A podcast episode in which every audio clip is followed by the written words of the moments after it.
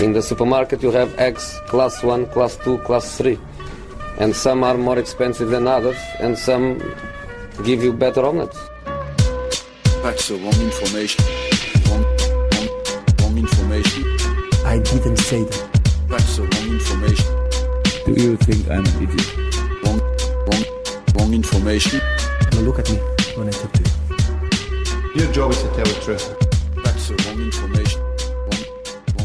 Sillypodden tillbaka denna fredag när vi spelar in och eh, Frida Fagerlund och Kalle Karlsson med mig här på länk. Eh, till att börja med, hur är läget med er? Jo tack, det är bara fint. Ehm, tyckte att det var lite, lite skönt eh, att det kom lite större nyheter under gårdagen här. Så att fotbollsnerven väcktes till liv igen på allvar. Jag har varit lite orolig för att jag hamnat i någon sorts, någon sorts koma-stadie där jag inte riktigt har kunnat tagga till. Alltså så fort jag har tänkt på fotboll. Men nu, eh, nu satte det igång. Mm, det får man ju ändå säga. Alltså, för er som undrar vad Frida håller på att prata om nu. Eh, så är det ju så att det kom en liten bomb, får man väl ändå säga. Det är ju inte något bekräftat av liksom, officiella källor än. Men det är väldigt trovärdiga mediekällor i alla fall som eh, unisont rapporterar om att Timo Werner är på väg till Chelsea och inte till Liverpool. Eh, om man ska dra det lite fort då till att börja med så var det ju Sportbild man var först ute då med de här uppgifterna om att Chelsea skulle då ja, betala den här klausulen som finns på Timo Werner i Leipzig på 55 miljoner euro. En klausul som Liverpool velat förhandla ner men nog inte lyckats förhandla ner och därför nu ska ha dragit sig ur affären. Werner som hela tiden har varit öppen med att han vill till just Liverpool. Tveksam om någonsin sett en spelare flörta så mycket med en klubb som Werner har gjort ändå under våren. Men eh, han har nu förstått, okej, okay, det blir inte Liverpool, men Chelsea kanske inte är så dumt alternativ ändå. Frank Lampard kontaktar honom och så vidare. Och verkar nu ha då bestämt sig för att skriva på för ja, Chelsea istället för fem år. Eh, så att just nu då, Chelsea har på sig fram till den 15 juni att betala denna klausul. Som då går ut efter detta, som då enligt uppgift ska ligga på mellan 55 till 60 miljoner euro. Dela, finns lite delade uppgifter där.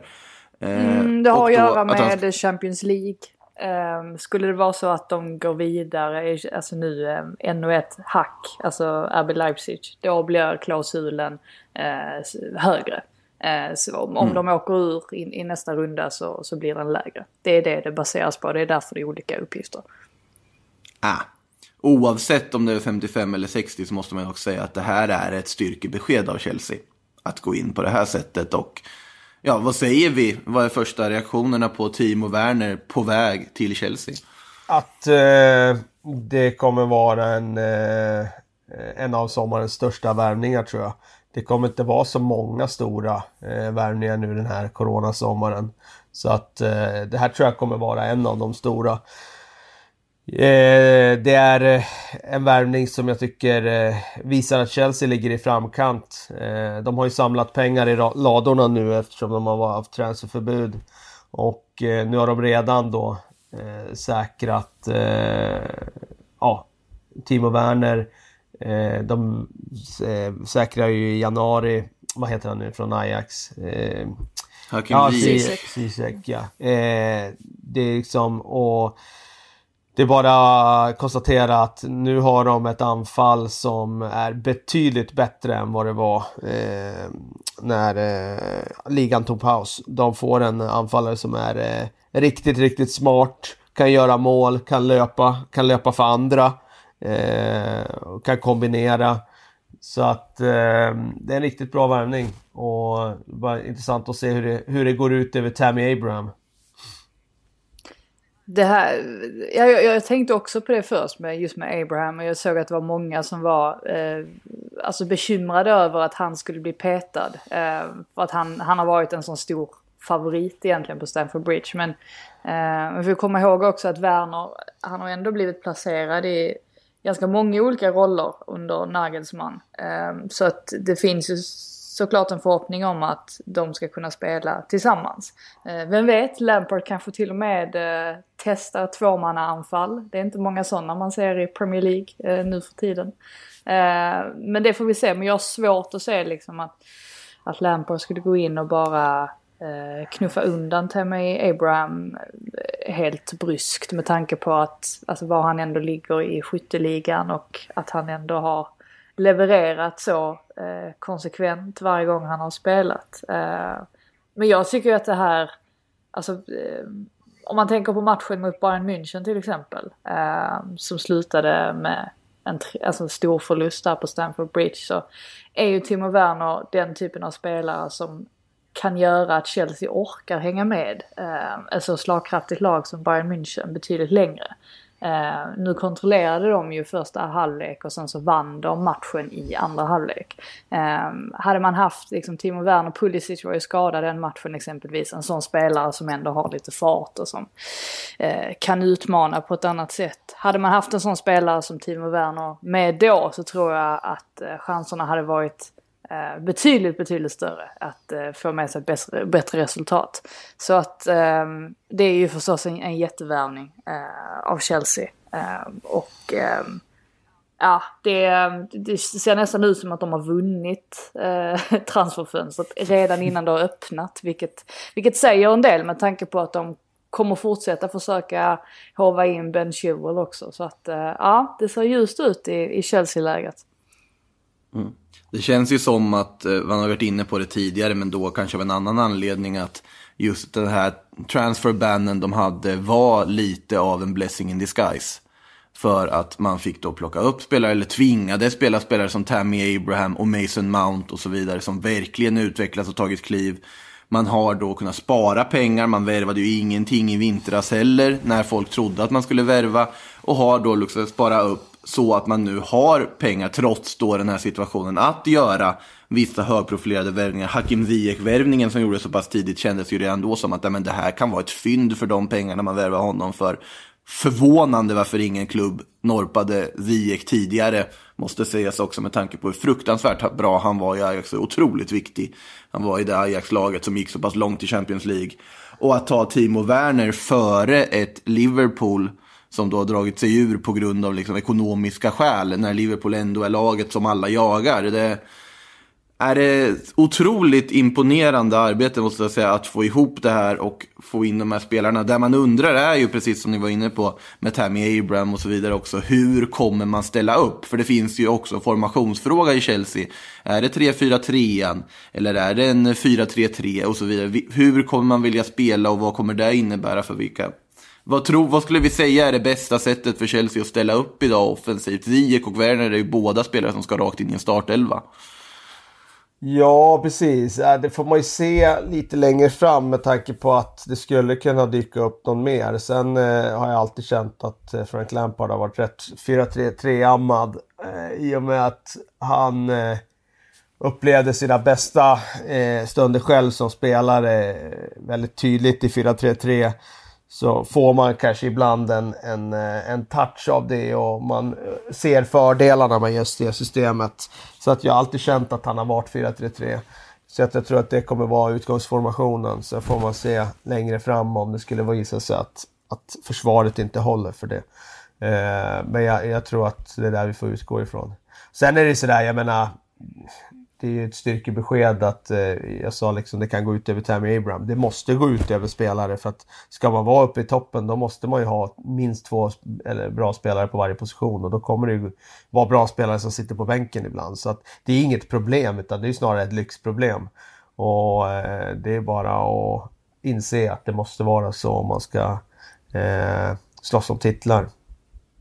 Vill tillägga mm. också där att um, alltså det är klart att saker och ting har slumpat sig bra för Chelseas del. Alltså med tanke på att eh, Liverpool exempelvis alltså ville säkra Werner redan i januari men att han själv ville stanna kvar i Leipzig ett tag till vilket gjorde att utköpsklausulen uh, ökade vilket då gjorde att man tvingades dra sig ur. Alltså det är mycket som har, som har gått Chelseas väg men sen samtidigt så har ju Lampard alltså redan från början även om han så att säga blev tvingad att spela talangerna nu eh, eftersom att de inte kunde värva någon spelare i somras. Så är det ju ändå så att han alltid har satt talangerna före att värva andra spelare. Och det, är, alltså, det har ju initierade källor liksom pekat ut också att, att han har inte varit eh, blyg för att säga att nej, jag, jag, vi, vi avvaktar med att värva en spelare på den positionen för att jag vill ge den här killen chansen.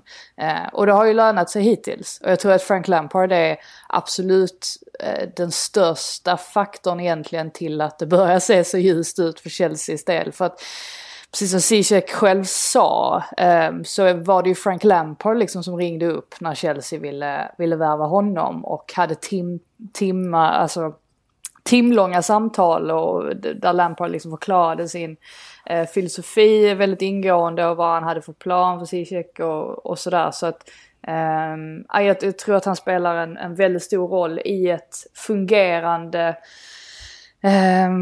Ja, vad säger man, en fungerande strategi som de har uh, kring mm. spelarrekryteringar. Uh, vilket Liverpool också har. Um, så att det är ju bara, uh, jag tycker det här med att det är vissa som säger liksom att ja men Liverpool drog sig frivilligt ut. det tror jag ju absolut inte på. Alltså hade de haft, känt att de hade pengar så, så hade de säkert säkrat Werner eh, liksom utan att blinka egentligen. Eh, och sen så var det många som sa att ja men vad skulle Werner kliva in, han petar ju ingen ifrån trean. Nej men precis som vi har sagt så måste man ha en bred trupp numera, särskilt när man är på den nivån som, som Liverpool har tagit sig till. Och sen så kommer det ju dessutom ett afrikanskt mästerskap där potentiellt två spelare kan försvinna eh, ifrån trean. Så att eh, det, det fanns liksom Eh, det är väl klart att Liverpool hade velat ha honom och att de har scoutat honom ingående. Eh, men eh, nej, en, en riktigt bra affär för eh, Chelseas del om den går igenom. Mm. Och eh, på det här också som du var inne på tidigare Frida också, Ben Chilwell ska ju adderas sannolikt, eller åtminstone någon vänsterback om det så blir Chilwell eller Tagliafico eller vad det nu blir, så ska det också in som också en position du behöver förstärka. Vad ser, hur ser vi med den truppen då? Känns den liksom klar med det för att kunna börja utmana om titlar? Är det någonting som ni känner fortfarande saknas? Personligen känner jag att man kanske ska ha in en mittback i den där mixen också. Ja, det är väl den positionen man saknar. En riktigt eh, eh stabil och eh, erfaren mittback som kan gå in och göra de andra runt omkring sig bättre. Eh, Rydiger är bra, absolut. Men eh, jag tror att det behövs eh, en nivå till för att, om man ska upp och slåss om titlar. Där tycker jag inte de är riktigt än. Däremot så om alla de här unga spelarna fortsätter att ta ett litet, litet kliv framåt eh, så tror jag att de kommer att närma sig med stormsteg. Eh, för så stora är trots allt inte skillnaderna i liksom, de enskilda matcherna mot topplagen. Så att eh, jag tror att eh, det kan bli riktigt, riktigt intressant för Chelsea. Eh, och det var ju det vi sa redan i höstas när de såg så intressanta ut. Så sa vi ju att eh, det här kommer att, att, bli riktigt bra inom ett par år. Och nu har det gått ett år. Och eh, man kan nog förvänta sig att de kommer vara bättre än vad de var i fjol. Ja men precis, jag tycker egentligen att det är det som de saknar allra mest. För om man tänker på mittbacksuppsättningen, visst det finns ingen mittback av den liksom van Dijk-digniteten. Eh, men det finns å andra sidan Tomori som fortsätter att, att utvecklas. Eh, och sådär så att det handlar ju egentligen om att, precis som du säger, att de ska få mer speltid ihop och att de här unga spelarna ska bli lite äldre. Alltså sen har vi, vi bara tänker på liksom mittfältet där med, alltså det är Kovacic och Jorginho, men att Billy Gilmore är liksom på väg fram och um, det, det, finns så, det finns så mycket att ta av. Så att jag undrar verkligen var vi, var vi står om två, tre år. Alltså hur det, hur det kommer att se ut då. Det kommer att bli oerhört spännande att se. Mm. Ska ju tilläggas här att det är ju inte officiellt klart än Werner. Det kan ju fortfarande ske någonting som gör att det här inte går igenom. Det ska vara i princip klart, skriver alla. Eh, man kan väl med den segwayen då fråga sig, finns det någon möjlighet att Liverpool, när de ser det här, tänker, ja ah, men okej okay då.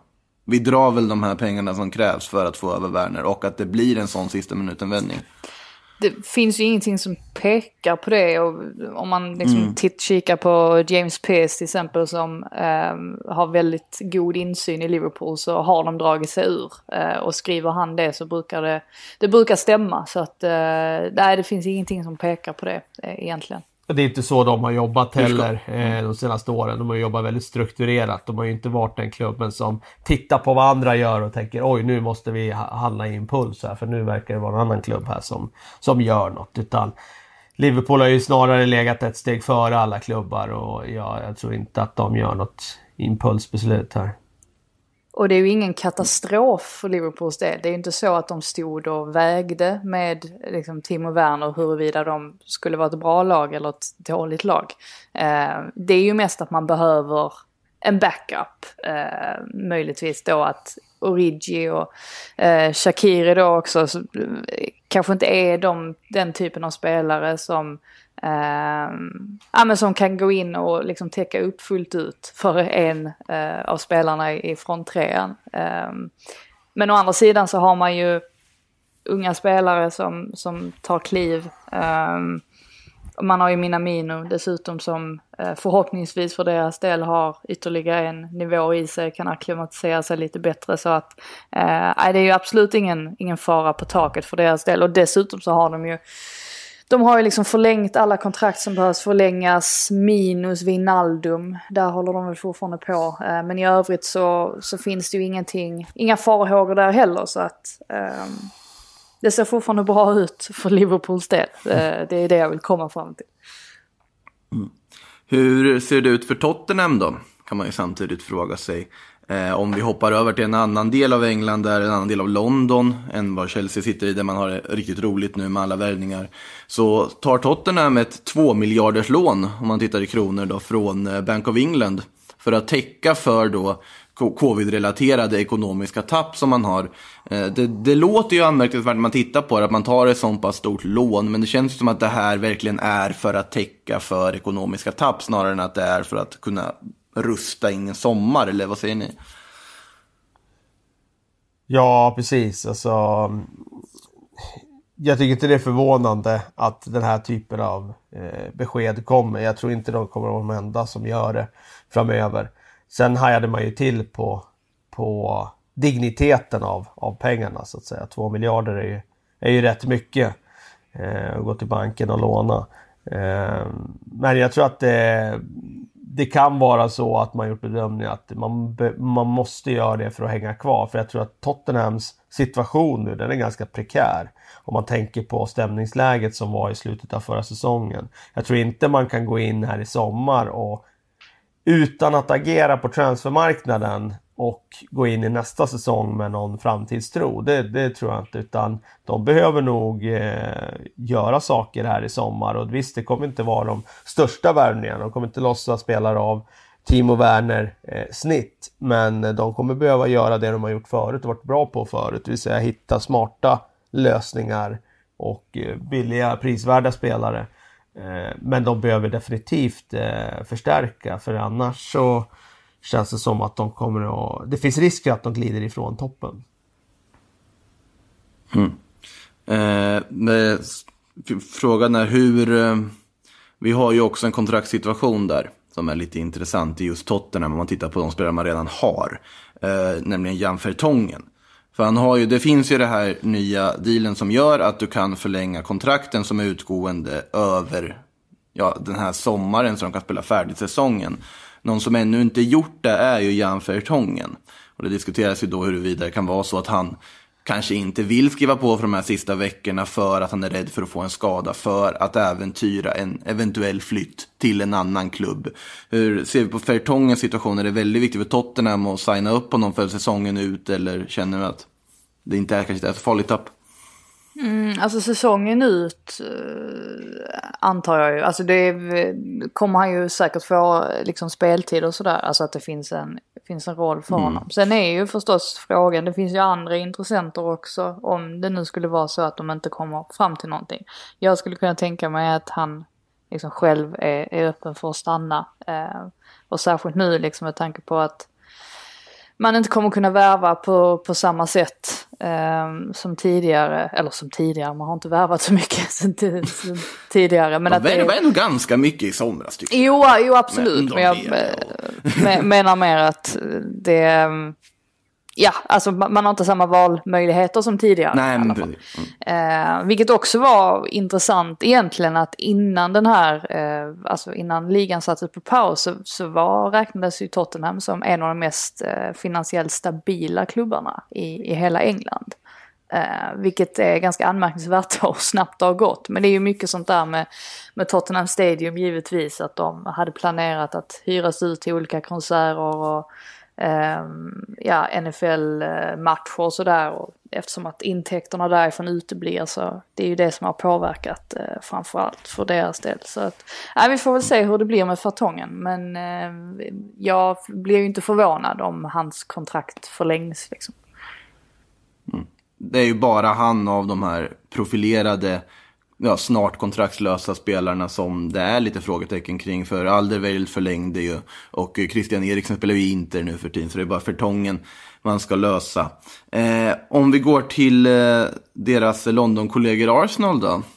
För där har vi, vi har ju varit inne på det tidigare, den här situationen med Pierre-Emerick Aubameyang. Som ju, vi, kan, vi kan vara överens om är Arsenals bästa spelare offensivt och viktigaste spelare offensivt. Eh, nu sägs det i alla fall som att Barcelona ska titta på Aubameyang istället ifall de inte skulle få till en Lautaro Martinez-värvning. Och eh, de uppgifterna kan vi ju ta för vad de är. Men oavsett så har vi en situation med Aubameyang och hans kontrakt.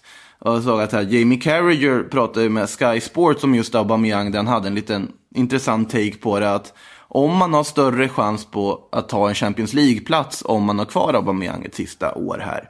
Så är det bättre att låta honom gå gratis efter säsongen än att sälja för en mindre summa i sommar.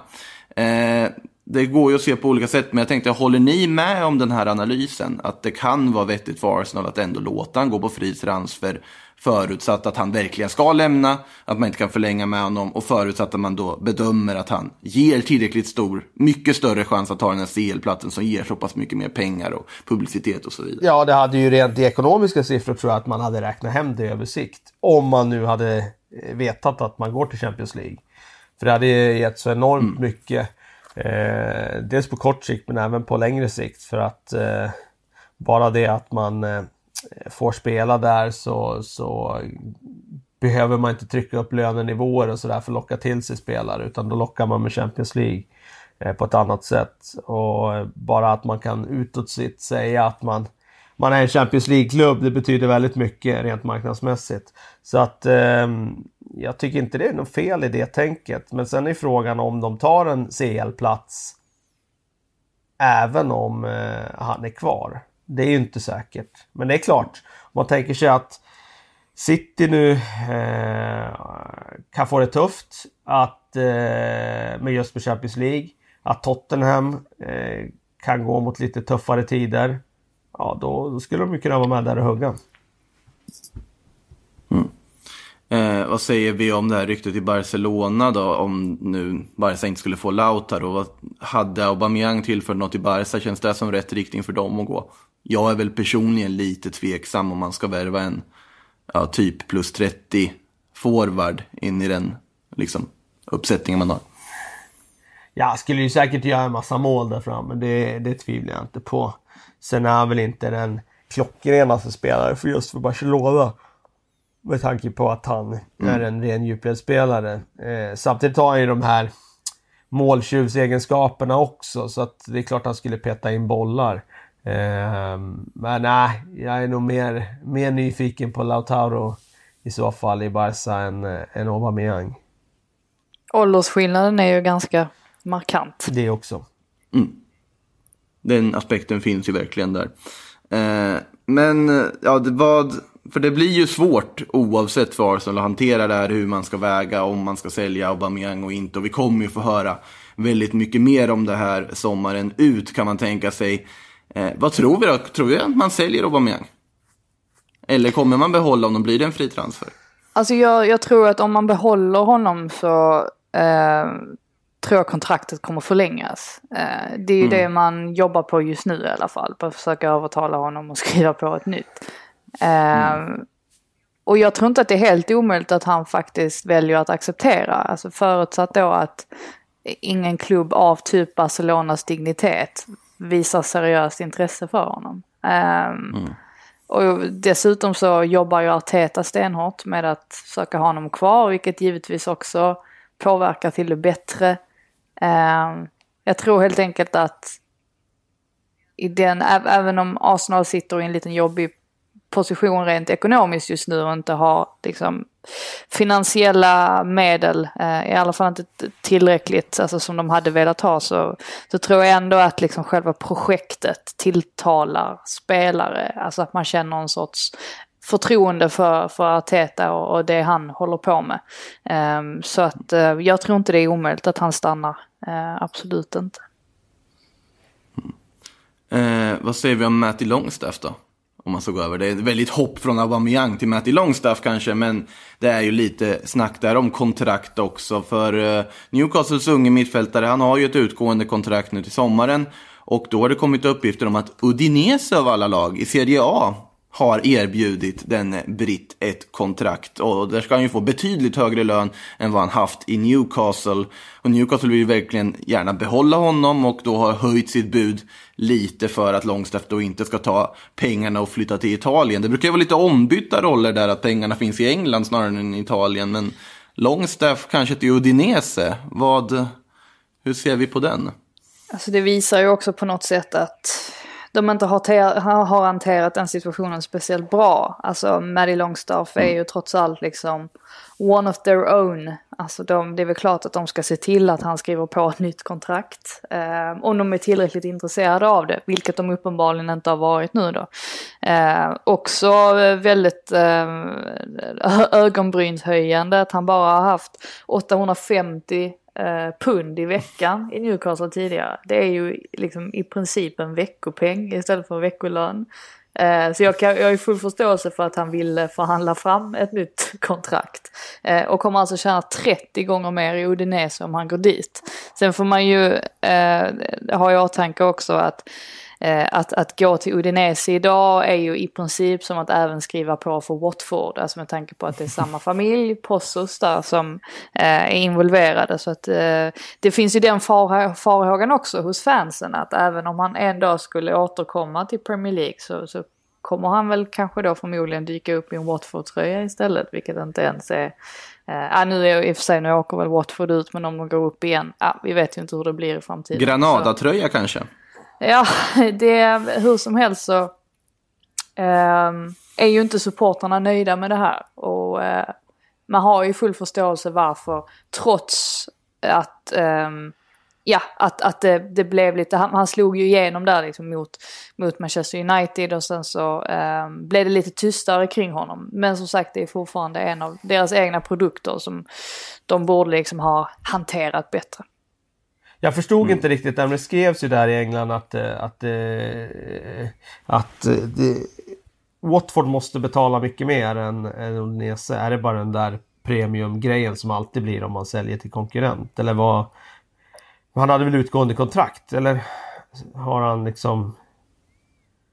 Ja, alltså jag har inte riktigt uppfattat, eller jag har faktiskt inte sett det. Aha, okej. Ehm, att det skulle ha någonting med det att göra. Nej, jag läste det bara i Daily eller Watford Observer skrev att, eh, att Udinese would only have to fork out a fraction of that price. Eh, men ja, det... det Ja, ja okej, men kan det inte vara så att de menar att, ehm, att de, Watford signar honom via Udinese Aha, för att de ska så gör de undvika att... eh, ja, så gör de säkert. Precis. Ja, och sen så undvika att betala sådana här kompensation. De har en sån solidaritet, jag kan inte prata. Solidaritets- Solidaritetskompensation när man eh, säljer, alltså när, när en spelare går till eh, en konkurrerande klubb i samma liga. Just det.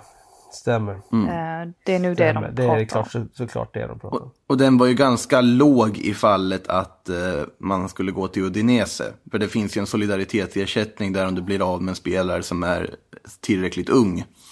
På något sätt. Som då.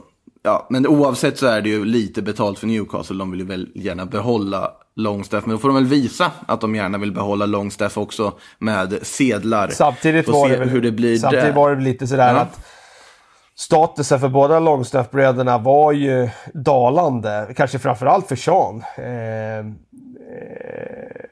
Sean Longstaff var ju väldigt, väldigt het förra sommaren.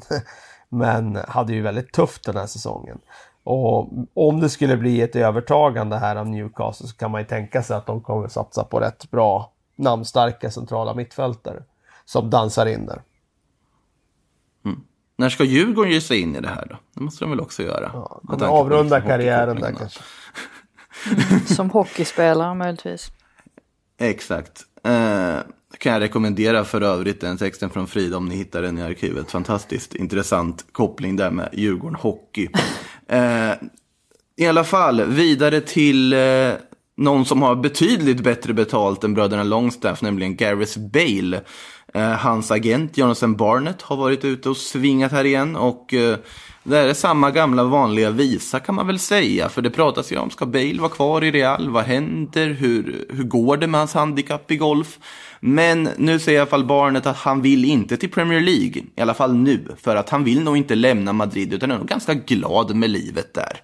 Och eh, ja, det känns det väl ändå som han är. Va? Han får sina minuter ibland. Han och kan, så inte, vidare. han, men... kan, han kan inte ens kommunicera med någon. Alltså hur kan man...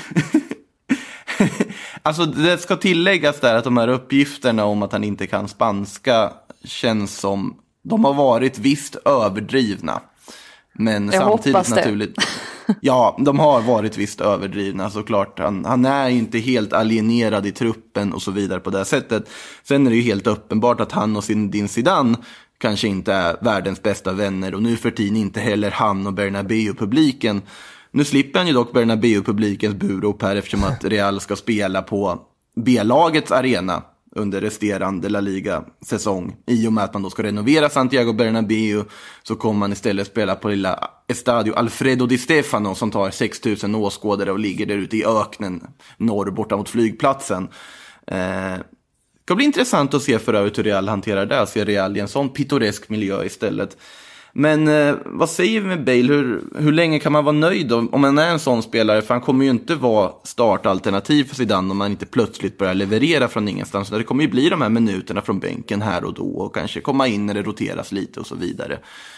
Kan man förstå honom ändå att han är nöjd med tillvaron och ändå inte vill flytta på sig? Nöjd med att gå runt och spela golf om dagarna? Ja, det kan jag förstå att han är nöjd med. Det skulle väl ganska många människor vara. Det har ju konstaterats här nu under permitteringens tider att en av vinnarna på det här har ju varit golfklubbarna. De har ju bara fått ett enormt uppsving. Så att det är ju uppenbart att det är väldigt många människor som gärna skulle ha den tillvaron. Jag tror tyvärr att sanningen är det. Att han är nog ganska nöjd med att sitta där och lyfta lön. Eh, och inte göra något större eh, liksom, någon större ansträngning av att gå vidare för att han har gjort sin resa och eh, jag tror tyvärr att det är så att han eh, jag kan säga tyvärr eftersom man vill ju alltid att det ska finnas en sportslig ambition. Samtidigt så, så eh, finns det ekonomiska incitament för honom att eh, bara vara kvar där och låta tiden gå. Det går ingen nöd på honom om man säger så. Mm. Känns också som att den här agenten, jag har inte sett att han har figurerat i andra sammanhang, ni får rätta mig om jag har fel här med att Jonathan Barnett är ju inte den stora fisken i liksom agentvärlden. Och han har ju Bale och han verkar ju med en annan mer frispråk, eh, frispråk är ju barnet i och för sig, men med en annan mer stjärnstatusagent så att säga så kanske det hade funnits vissa mer tryck på flytt och liksom fått med andra klubbar i olika former av deals och så vidare. Men känns, inte, känns som att han bara sitter där och har det. Han verkar inte ta så illa upp av den här allmänna hetsen mot honom i alla fall. Nu när det kom träningsbilder från när de har börjat träna med laget igen så stod han ju där och gjorde en så här golfsvingspose där när alla andra gjorde så här halvhäftiga poser också för att ta bilder. Så att han, han vet ju om det där. Jag för mig att han är eh, mindre, agent för Jordan Pickford också. Är det så? Ja, jag för mig det. Aha, intressant. Eh, om vi håller oss kvar vid Real Madrid så ska det vara så i alla fall att man intensifierar jakten på en Eduardo Camavinga. Den här 17-åriga superröftet i Rennes på mittfältet där. Eh, RMC Sport skriver att det i alla fall ska närma sig och att Real verkligen då push, börjar pusha nu för att få över Kamavinga. Eh, Rennes vill väl helst behålla ett år till och skulle väl kräva typ 75 miljoner euro för en övergång. Jag vet inte hur mycket man har sett. Jag ska väl ärligt talat säga att jag har inte sett mycket av Kamavinga. Man har inte sett mycket Liga Un och nu är det dessutom ingen Liga Un-fotboll för att den är ju då bruten den säsongen. Nu ska ju de spela CL i och för sig, vilket då kan påverka lite också. Men vad säger vi, Kamavinga utifrån det man hört? Då? Ja, jag har väl sett Eh, lite 75 miljoner highlights har jag sett av honom. Eh, Sånt där som kan snurra runt i sociala medier. Han ser väldigt spännande ut. Väldigt duktig en mot en spelare. Eh, väldigt avig vänsterfotad spelare. Sådär som kan stå still och slå spelare en mot en bara genom att vicka en axel. Ehm, det är en sån där egenskap som man inte kan träna upp utan då har man ju liksom antingen har man det eh, med sina eh, med sitt sätt att röra sig eller så har man inte den förmågan. Eh, jag tycker att han, om man ser till ålder och så, så ser han ju super, super spännande ut. Sen krävs det alltid en viss mentalitet för att lyckas i de största klubbarna. Men det är inte förvånande att de allra största drakarna tittar på honom och är intresserade. Eh, säger vi om Raul då? För han ska ju faktiskt vara aktuell som tränare för Schalke. Nu. För Schalke har ju börjat eh, Bundesliga-återstarten fullkomligt bedrövligt under David Wagner. De förlorar varje match som går att förlora i princip. Och då har det ju ställts väldigt stora frågetecken kring Wagners framtid. Och då har ju Raul enligt Sport Bild dykt upp som en aktuell kandidat. Raul som idag tränar Real Madrids B-lag. Och då på något sätt ja, förbereds för att förr eller senare ta över tränarrollen i Real Madrids A-lag. Det känns ju spontant som en väldigt bra lösning för alla parter. Kanske Schalke tar väl en liten risk sett att Raul inte är prövad på den sammanhangen. Men för både Raul och Real Madrid känns ju det ypperligt att få över sin klubbikon som någon dag ska bli A-lagstränare till Tyskland och få liksom, riktig erfarenhet. Vad säger ni? Ja, och det viktigaste av allt, han känner klubben. Eh, det som vi Det gör han ju faktiskt. Det gör han ju faktiskt. Otroligt populär i Schalke också där när han, fick, när han gick dit efter att han lämnade Real. Så vi får se om det kan bli Raul i Alltså, Bundesliga. Det är kanske. intressant det där med Ja. just det där som du säger med han kan klubben och, och så vidare. Som, som alltid blir någon slags sådär eh, ja, grej vi slänger oss med för att, eller vi ska jag inte säga, men alla slänger, framförallt i England tycker jag. He knows the club. Liksom, det är det absolut viktigaste som, som finns. Liksom. Där kan man ligan också. Men det, Det är finns ju, det finns ju en liten aspekt i just det där med, med, med Raul. Om man tar en sån Raul då till Schalke, om det skulle bli verklighet, att han har spelat där, han är väldigt populär. Det som gör skillnad, det är att han då får lite mer tid innan fansen börjar gny om det skulle gå emot. Och det är ju väldigt viktigt att få den arbetsron. Hade han inte, han varit helt okänd där i Schalke och det hade börjat gått emot, då hade det kanske fansen börjat gnissla efter, låt säga, ja men säg 10 matcher in då. Medan han nu när han är så populär som han är, då kanske det kan vara hela säsongen innan det liksom börjar om det skulle gå emot då, då kanske det är så ja det faktiskt är tränarens fel. Innan det kommer de peka på alla möjliga andra orsaker om den som leder är populär. Så det finns ju faktiskt en aspekt i det där eh, som gör skillnad. Sen eh, blir det ju lite för mycket eh, liksom fokus på att, att kunna en klubb. Alltså, eh, det, är inte, det är inte det som är det allra viktigaste. Nej, det var ju liksom åtta år sedan också. Han var, alltså det, det har ju gått ganska, ganska lång tid sedan han var där. Men han gjorde ju ändå runt hundra matcher. Så att det var ju... ja, Han fick det- ett vackrare avsked där än vad han fick i Real Madrid.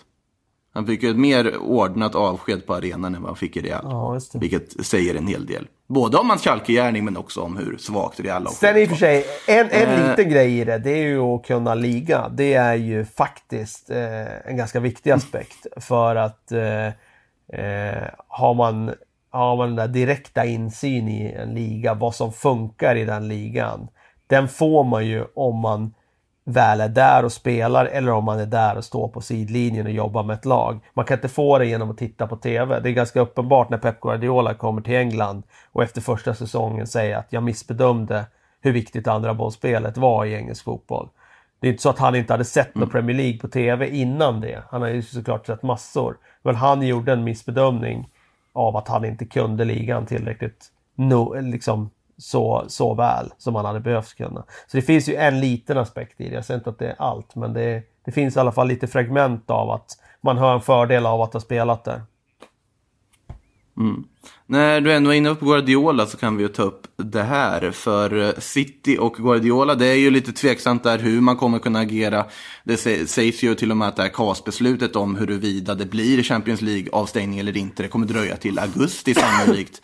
Vilket gör att det är en väldigt oviss sommar för Manchester City, inte bara ekonomiskt, men också i liksom, attraktionskraft. Eh, Ismail Benazer i Milan ska i alla fall ha intresserat Guardiola. Eh, 22-åringen då, som kom från Empoli faktiskt i somras, ska sitta på en utköpsklausul på 45 miljoner pund sägs det och har imponerat här under sitt första år i eh, Rossoneri. Vad säger vi om Ismael Benazer, en ung, duktig, spelskicklig innermittfältare? Är det vad eh, City skulle behöva addera till sitt stall? Ja, men det skulle ju kunna vara, de börjar bli lite till åren där inne centralt. Så det är klart att de skulle kunna... Man skulle kunna se att de behöver uppgradera här kommande åren. Så att eh, jag kan absolut se en plats för honom i pusslet där. Inte att han skulle gå in direkt och vara liksom tongivande, men i pusslet absolut. Mm. Det känns som man måste kunna tänka sig att slussas in ganska långsamt om det ska bli möjligt med en affär. Där man inte går rakt in i en startelva. har man ju väldigt svårt att se. Nej, och Eh. sen, sen kom det ju snabbt uppgifter om också att Manchester United också tittade på honom. Oh, Eh, såklart. Men det, det är ju inte överraskande. Kommer den ena så kommer oftast den andra. PSG var det väl också som nämndes. Man undrar ju samtidigt med tanke på om man ändå har blickarna på unga lovande mittfältare i Italien. Varför har det surrat så lite om Sandro Tonali till Premier League som det har gjort på sista tiden? Jo, kanske för att Tonali redan bestämt sig att han vill stanna kvar i Serie A. För enligt eh, Fabrizio Romano på bland annat The Guardian så vill Tonali då till Inter som har varit intresserade och nu ska han bestämt sig att det är Inter-övergången jag vill ha. Och klubbarna ska då enligt dessa uppgifter som Romano har jobba nu på en deal.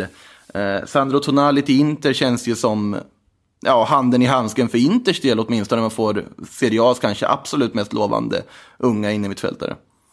Ja, verkligen. De har ju inte varit den klubben som har tagit hand om unga spelare på allra bästa sättet genom åren.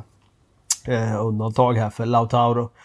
Eh, men eh, förhoppningsvis så skulle det vore intressant om de kunde få en ung spelare som de kunde bygga laget kring på sikt. Och då menar jag verkligen på sikt. Inte ett, två, tre år utan verkligen på sikt. Det hade varit jäkligt spännande tycker jag. Jag menar...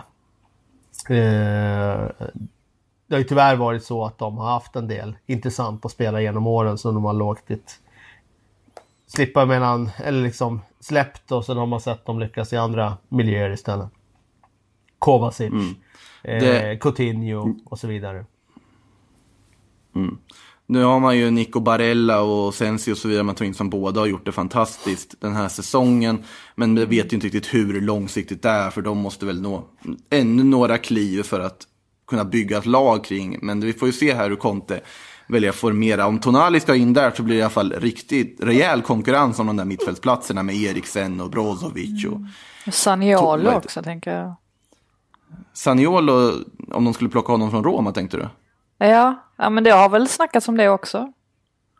Ja, det har jag absolut också gjort. Ja. Det, få in honom där så blir det extremt mycket konkurrens också. Men vi Ja, får se, det känns ju som att man ska ta både, både Tonali och Saniolo så kan det kosta ganska rejält en sommar. Vi får se hur, men inte får väl de där Lautaro-pengarna också, om Barca då hostar upp dem. Eh, vidare, vi kollar oss kvar i Serie A, för där har vi också Gonzalo Higuain i Juventus. Han har väl kommit lite till åren nu, den gode Pipita. Men eh, verkar då kanske lämna Juve i sommar och enligt Corriere dello Sport så är det fem klubbar som är ute efter honom. Och eh, det är LA Galaxy, DC United, Wolves, Newcastle som det också har talats om tidigare och Atletico Madrid har slängts in då i den här mixen. Eh, om ni var Gonzalo Higuain, vad hade ni valt av de fem klubbarna? Galaxy, DC United, Atletico, Wolves eller Newcastle? Ja du. Alltså Atletico känns ju som, om man skulle gå dit så, ja det är ju den bästa klubben av dem, men samtidigt hur mycket speltid skulle han ha där och känns det verkligen rätt av Atletico att plocka in ännu en, nu för tiden inte så supersnabb, lite åldrad forward till den uppsättningen där du redan har Diego Costa och Alvaro Morata. Eh, Och både Wolves och Newcastle skulle ju ha jättemycket nytta av honom. Men sen kanske Higuain vill spela med brorsan i DC United. Möjligtvis hans storebror Federico Higuain lirar ju borta i MLS och har gjort det länge. Och just i DC United är ju han dessutom. Ja, Jag, jag skulle kunna säga om Wolves eh, skulle sälja Raúl Jiménez så skulle jag kunna se att de skulle kunna hugga tack vare att han ändå är så pass etablerad, stort namn och så vidare. Eh, jag skulle kunna se Newcastle också med ny ägare vilja ha in ett namn av liksom PR-värde. Eh, så jag skulle kunna se de här engelska klubbarna. Jag tror inte Atletico Madrid, inte, det är inte min magkänsla i alla fall, att de skulle gå och hugga han i den här åldern. De behöver ju spelare som springer om massor. Ja, de, Ja. Nej, Jag tänkte bara, he- helt ointressant kuriosa men eh, jag är, jag är bekant med hans kusin. Så jag kan fråga Ja, henne. gör det! Eh, Gör det. det. Det Det, det, roligaste är att hon nämnde inte det förrän tredje gången jag träffade henne. Jag, jag, jag tycker att det är kanske en sån, sån fakta eh, man berättar direkt. Men eh, nej, hon, hon, hon tyckte inte det var så speciellt egentligen att och, eh, och vara släkt med honom. Men eh, ja. hon kanske var trött på att liksom bli sedd som Gonzalo Higuains kusin och ville se som sin egen person. Jaha, det kanske var det. Det, Det finns ju sådana aspekter också. Jag vet inte det. om det, det är så vanligt med kusiner att ha det här problemet. Det kanske snarare är söner och dot- döttrar och den typen. Så, så nära relationer, det där kan vara ett bekymmer. Eh, men Higuain alltså, får väl se vad som händer där. Frida uppdaterar väl oss säkert där. Inside info från kusin. Han vill ju inte prata när han var här i Stockholm i alla fall. När eh, Juventus och Atletico spelade den här International Champions Cup-matchen. Jag vet ju att man, det var ju en helt bizarr mixad zon där efter matchen där spelare inte stannade för intervjuer men istället för selfies med alla möjliga människor som på något sätt tagit sig in i en mixad zon. Så gick man fram till Higuain där och så kommer han bara åh, selfie. Jag bara, Nej, typ fråga. Han bara glömde liksom, vad håller du på med? Va? Ska du ställa frågor i en mixad zon? Gå härifrån.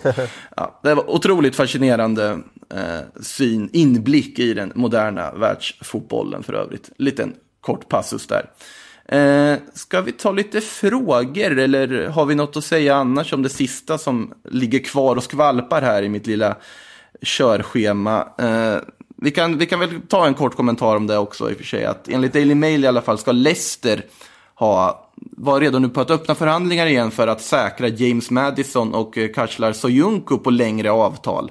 Eh, fast båda har ju redan avtal till 2023 så det är ju ingen superstress. Men det känns väl tveksamt om två så pass tongivande spelare skulle vilja skriva på ännu längre avtal med Leicester idag. Det kan ju vara bara att de eh, förlänger med typ eh, något år med att de lägger in klausuler. Eh, Mm. eh, med liksom fastställda summor som de får gå för. Och höjer lönen rejält. Det skulle kunna vara. Men eh, vi får väl se när det blir lite mer kött på benen i de där uppgifterna. Sen har ju alltså ryktena kring just typ Madison har ju svanat, svanat ganska rejält ändå, eh, får man säga, de senaste månaderna. Eh, det verkar ju som att United inte har no några ambitioner kring att värva honom Ja, inte nu när Bruno ser- gjorde sån succé också. Det är ju lite Ja, samma precis. egenskaper liksom. Ja. Eh, vidare då till frågorna. Jag har ganska många frågor här för att vara en eh, tidig fredagsmorgon. Ni är morgonpigga allihopa, är våra lyssnare också. Eh, Filip Schützels fråga kan vi börja med. Han frågar, utöver Sané och möjligen Kai Havertz, vem ser ni kommer förstärka Bayern i mittlåset? De har ju uttalat sagt sig vilja köpa en mittback eller central mittfältare. Tack för en grym podd. Tack själv för att du lyssnar Filip. Uh, ja, jag säger Dayo Upamecano på den frågan. Det ska ju väl in någon form av mittback. Sen är ju frågan om man har pengar att förhandla fram honom med Leipzig den här sommaren eller om man på något sätt väntar ut och försöker ta honom gratis. Jag var inte med där från början, men vilken klubb snackar vi om? Ah, Bayern, Bayern München, München, ja. ja, Kanske okej. ska tilläggas också. Ja, alltså jag har ju varit... Eh, jag har ju haft känslan att... Eh, att eh, det är engelska klubbar som är jätteintresserade av Upamecano.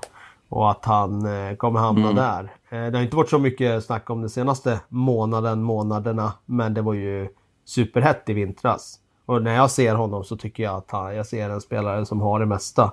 Och som skulle kunna gå in och prestera på den högsta nivån och då menar jag liksom i en stor klubb och, och ta plats där. Så att jag är förvånad om, om han eh, eh, inte eh, blir föremål för ett budkrig i sommar. Eh, det är klart att det skulle kunna vara Bayern som går och värvar i den egna ligan men mm. Jag hade gärna sett honom i Premier League. Det är så många klubbar där som jag tycker hade haft nytta av honom.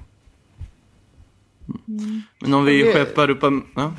Jag blev lite konfunderad bara för att jag tyckte jag såg något rykte häromdagen om att eh, alltså Bayern München erbjöd City Lucas Hernandez eh, mot då Leroy Sané och, och, lite pengar emellan. Eh, det låter ju jättekonstigt. Ja, och det var ändå Manchester Evening News som skrev detta. Så att eh, det var liksom inte vem som helst. Så att, Uh, nej, men, men mina tankar stannar där för jag har liksom inte tänkt vidare på det. Uh, men nu när man, uh, när man tänker på det så, så låter det ju lite märkligt.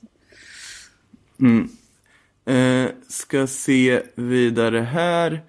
Eh, vi har ju såklart lite frågor som kopplas bland annat till Timo Werner då, efter de uppgifterna igår. Vi kan ta en här från eh, Mikael Lindqvist som frågade om det inte blir någon Timo Werner till Liverpool, vad kommer Liverpool plocka in då? Med tanke på att man verkar tycka att Timo är för dyr. Vill man leta truppspelare och i så fall till vilket pris? Jag tror inte att man tar in eh, någon alls faktiskt. Alltså ingen, ingen högprofilerad värvning eh, så tillvida. Eh, man hade ju vissa tankar om att man skulle sälja eh, nej men, eh, Gruish till exempel för att få in, eh, få in mer pengar eh, mm. och bereda plats på så vis. Men med tanke på hur marknaden ser ut nu så, eh, och samma med Shakiri också, att man möjligtvis skulle kunna sälja honom och få en ganska hög summa trots att han har haft sina skadeproblem och sådär. Men marknad, i och med mm. marknaden har förändrats som den har gjort så eh, skulle det inte förvåna mig om man väljer att avvakta istället. Eh, och således så kommer det innebära att man inte gör några större värvningar. Sen precis som vi har varit inne på också så, så gör de ju inte värvning. De värvar ju inte spelare hur som helst heller. Så att eh, jag förutsätter att de kommer lägga upp en ganska tydlig plan för hur det blir. Mm. Eh, bra segway här över till Peter Peltolas fråga faktiskt. För att om nu Werner inte går till Liverpool och det inte blir några större värvningar i år heller. Riskerar laget att på sikt tappa gnistan i stil med Spurs och Dortmund under Klopp? Samt är det bara värvningsstrategin eller försöker ägarna mjölka pengar medan järnet är varmt? Alltså det känns ju som att de är så pass välskötta att om man förlorar Werner som vi var inne på så är det ju ingen superkris på det här sättet. Och det har nog inte med Werner eller de här värvningarna i sommar riktigt att göra huruvida man tappar eller inte. Utan det har väl med spelarkvaliteten på de stjärnor man har idag skulle jag säga, eller? Ja, precis. Alltså, jag tycker att de sitter ju väldigt högt upp i hierarkin idag. Så att jag, jag, jag kan inte se mm. att de skulle drabbas av någon panik av det här. Utan eh, de står och lyfter en buckla väldigt snart. Det kommer ge svallvågor. Alla kommer vilja spela där. Eh, både sett till hur de spelar, eh, nivån de spelar på och vilken tränare de har så kommer de ha en enorm dragningskraft. Det känns som att trots att de inte har de högsta lönerna eh, så har de en enorm dragningskraft idag. Och det, visst, de går miste om Werner, ja, men eh, det kommer finnas andra spelare här som de kan hugga på. Det skulle ju vara dock om, om de drabbas av liksom ödesdigra skador. Eh, och om man liksom inkluderar där afrikanska mästerskapen i det. Eh, för som sagt, alltså de backups som, som finns ifrån trean just nu är ju inte de mest spektakulära. Och detsamma liksom blir eh, Robertson skadad. Eh, den enda man har då egentligen är ju James Milner som liksom kan gå in eh, och, och täcka upp. Så att det finns ju eh, fortfarande alltså möjlighet att det, någonting sånt skulle kunna hända. Eh, men i övrigt så mm. håller jag såklart med att de, de sitter i en jättebra position. Yeah. Ska vi avsluta med lite frågor om eh, Victor Nilsson Lindelöf då? Eh, för det är flera som undrar. Anton eh, Drake eller Anton Drake beroende på vart du är ifrån eller hur man uttalar det. Frågar vad händer med Lindelöf om Koulibaly eller någon annan mittback av klass ansluter till United? Lämnar han eller nöjer han sig med att vara tredje val? Och där kopplas ju även samman Marcus Norbergs lilla fråga om hur man som tränare hanterar relationen med en spelare som blir så uppenbart ersatt. För Lindelöf kan ju inte tycka att det är superkul att det pratas så tydligt om en ersättare till honom. Eh, det är två olika frågor här. Eh, om vi börjar med eh, Lindelöf då, nöjer han sig med att vara ett tredje val? Ett år max, men sen tror jag att han och eh, hans agent i så fall skulle börja titta på en annan miljö för honom. Han är ju lite för ung för att bara sitta bredvid och titta på medan Koulibaly och Maguire spelar. I så fall skulle han kunna spela en viktig roll i en, i en annan stor klubb. Eh, så det, i så fall, skulle det bli så så tror jag att max ett år och sen skulle han i så fall eh, gå vidare. Kanske bara ett halvår. Om han skulle fastna på bänken. Hur eh, hanterar man det som tränare om man har en sån spelare i truppen då som, om vi går in på den andra frågan härifrån? Nej, men alltså, det, det, är du i en stor klubb då får du ju förvänta dig att det kommer vara hård konkurrens. Det är ju inget unikt utan han kom ju in på samma sätt och petade någon annan. Eh, jag menar, Phil Jones och Chris Smalling tyckte kanske inte det var jättekul när de värvade honom. Så att det är ju så det fungerar och alla spelare på den nivån är ju medvetna om att det, det kommer vara konkurrens eh, hela tiden på hela resan. Och de är så vana vid det så att just det eh, är inget jätteproblem sådär. Med det sagt då så kanske det var det som vi hann med idag. Eh, Frida, Kalle, stort tack för ni tog er tid och ha en fortsatt trevlig fredag och dessutom en helg på det också. Eh, så hörs vi allihopa av nästa vecka igen. Ha det gott till dess. Hej då.